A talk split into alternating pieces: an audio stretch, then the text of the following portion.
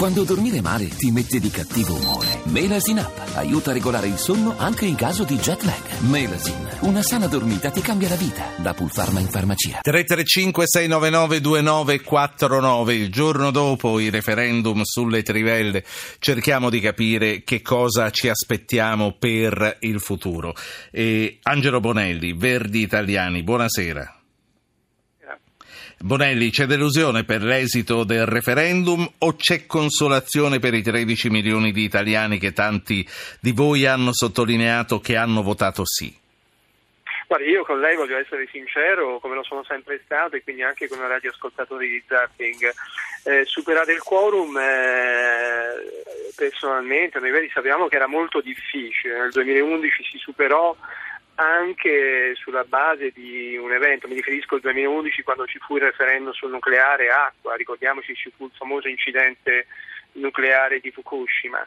È stata una battaglia importante quella che è stata fatta in queste settimane con un problema legato all'informazione e con, diciamola anche con una forte politicizzazione dovuta anche a uno scontro interno al Partito Democratico che certamente non ha fatto bene eh, al raggiungimento del quorum. Detto questo, raggiungere il 32% eh, è un risultato importante perché dà segna- al governo un segnale importante che ci sono quasi 14 milioni di italiani che hanno votato sì, che vogliono un cambio nelle politiche un segnale forte nelle politiche energetiche del governo a partire ovviamente sì. dalle rinnovabili. Quindi, quindi, la colpa è dell'informazione che non ha informato, non è forse di un quesito troppo tecnico che ha coinvolto fino a un certo punto?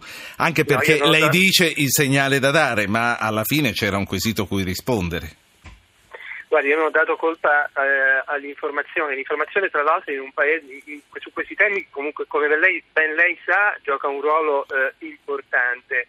Detto questo, le ho anche detto che eh, superare il quorum da anni è molto, molto eh, difficile. Nonostante ciò, 15 milioni di italiani sono andati a votare. Per quanto riguarda i quesiti, i quesiti sono tecnici, sono sempre così, non è che ci sia un quesito più semplice o meno semplice.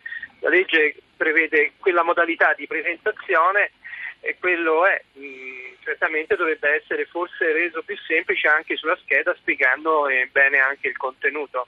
Senta, eh, non so se hai sentito i titoli d'apertura del TG1 che hanno aperto con Renzi, con un'intervista a Renzi, noi li abbiamo mandati in onda poco fa, il Presidente del Consiglio le reg- dice le regioni pensino piuttosto a questo punto a tenere puliti i loro mari. Che cosa si può rispondere? Penso che le regioni devono tenere puliti i loro mari, dovrebbero avere le risorse per fare la depurazione, ma devo dire che anche il governo pensi a, a fare quel che deve fare. Devo dire, ieri ho sentito il Presidente del Consiglio parlare di posti di lavoro eh, salvati. Eh, non voglio entrare nel merito dei numeri, ma voglio ricordare che tra il, nel 2014 e il 2015 10.000 posti di lavoro sono stati persi nel settore del, fotovoltaico ed eolico, sono ingegneri, operai che hanno perso il lavoro a causa di politiche che sono estremamente aggressive contro le energie rinnovabili. Quindi quello che io mi attenderei in questo momento è un atteggiamento eh, di attenzione rispetto a chi è andato a votare, sono tanti milioni, 13 milioni e passa di, di italiani che chiedono un cambio di rotta sulle eh, politiche energetiche del Paese. Del resto è stato sfatato anche una, un luogo comune eh, privo di qualsiasi fondamento che le energie rinnovabili non siano competitive dal punto di vista economico con le energie eh, fossili. Questo è falso nel mondo, si sta andando verso quella Senta. direzione e l'Italia no. Ultima, ultima cosa, eh, i comitati presentano ricorso sul no alla proroga delle concessioni. Lei come si pone in questo, in, eh, rispetto a questo ricorso? Ma noi abbiamo sempre detto che eh, quella norma oggetta di eh, referendum eh, si, ha un problema di mh, mm, mancato rispetto della direttiva europea eh, sulla libera concorrenza e sulla Bolkestein. Non esiste in nessuna parte d'Europa che una concessione sia data a tempo indeterminato.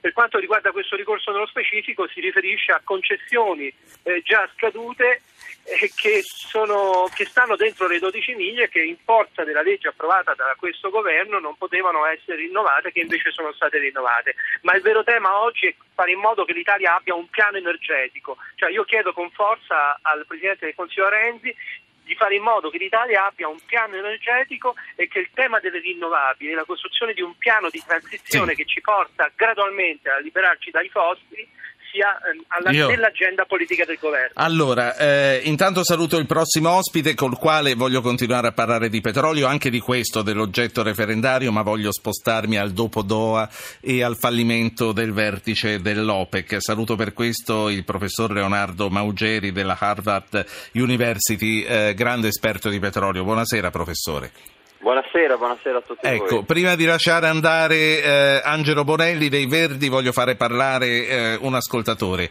che è in pista per farlo, è Francesco, Francesco Davarese, buonasera. Buonasera signor Po.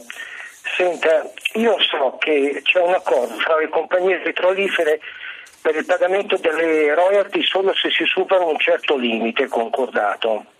Allora io dico, ma non si può disconoscere questo accordo pagare le royalty indipendentemente dalle quantità estratte e non solo se si supera questo limite? Grazie. Se c'è stato un accordo fatto male si può anche correggere, certo, vero? Certo, eh, Bonelli immagino che la sua risposta sia sì, comunque le chiedo una risposta sì, sono... veramente brevissima. Sì, conferma una legge, sono 50.000 tonnellate che vengono estratte gratuitamente. Grazie, grazie Angelo Bonelli, eh, Verdi Italiani.